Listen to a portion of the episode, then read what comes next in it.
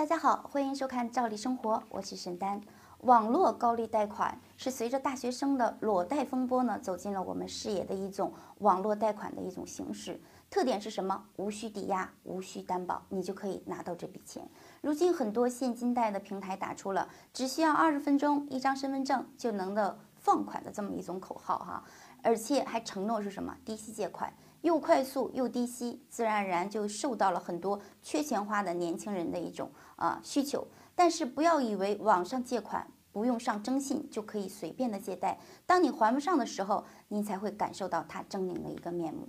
人家既然敢借给你，就有一万种的方法让您能够还钱。一月二十九日，一名二十五岁的理工科硕士在旅社自缢身亡了。在他的手机里呢，共有十三个网贷的 APP，欠债五万多元。那么说实话，这五万多元债务到底多少是本金呢？多少是利息呢？说实话，现在已经说不清楚了。现在很多年轻人为了，比如说买个手机、买个包包，或者是应急，从这个网贷的平台借款几千块钱，可是因为种种情况不能够及时还钱，加上利息呢，一不小心就欠款达到了几万甚至十几万的势力比比皆是，堪称是网络高利贷。你没钱还了，他们会引导你去其他的平台借钱还贷，反正都是不需要抵押和不需要担保的。很多年轻人因此掉进了他们设下的这个连环套。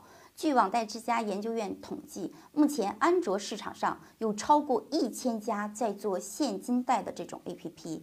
二零一七年四月十七号，安卓市场排名前一百的现金的这种 APP 呢，下载量总计为八亿次。而到了十一月十号，大家听清楚这个日期，到了十一月十号，这个下载量呢就达到了十八点四九亿次，仅仅半年的时间呢，这个整个的下载量翻了一倍多。那么饱尝现金贷恶果的大学生以及年轻打工族呢，都不在少数，因为还不上贷款自杀的极端事件呢也屡见报端。现金贷为了吸引借款者而吹嘘的低息借款，实际上只是引诱年轻人上钩的口号而已。他们有着复杂的收费计算方法，为了变相的提高利率呢，通常实行的是砍头息，以各种名义收取所谓的这个手续费，从而扣除借款的一个本金。那么举例说明，比如说你借一千块钱，拿到手只有七八百，但是利率呢按一千来收，并且会标注利率低至三元钱。你以为这三元是月息，实际上它是日息。借了一千，一天还三块，年利率大约就是百分之一百二十。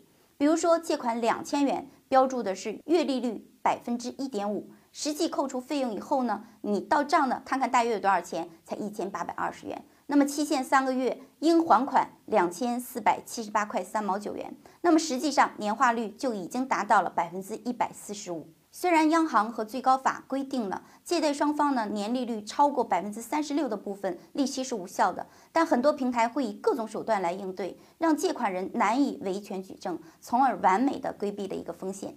另外呢，由于借款的门槛比较低，几乎所有现金贷的这种不良借款率都高达了百分之五六十。即便是这样，有很多人都还不上款，他们也赚钱。为什么？就是因为高利率和高手续费足以弥补了亏损的这些坏账和死账。由此可见，行业的一个暴利。针对这样的现象呢，那么相关部门也下发了一些整改的这种文件。其实说实话，效果不是特别的理想。这说明了执法力度呢还是有待于加强。除去监管层的这个责任，那么借款者也应该谨慎借款。那些被现金贷逼得自杀的、崩溃的、家破人亡的例子，离我们其实并不遥远。不要为了一时的虚荣而让自己万劫不复。即便是真的需要一些应急的。需要借钱，也应该权衡自己到底有没有这个承受能力，你是否能够还款。那么目前的态势下，清理现金贷害群之马有一定的难度。借款者要知道维权到底有多难，也更要知道如何保护自己。现金贷能不碰就不要碰。好，那么关于今天的话题，您是否以前也听到过？是否也能够引起您的共鸣呢？希望您能够及时的评论与我们互动，并且转发，让更多的朋友远离现金贷。感谢您的收看。下期再见。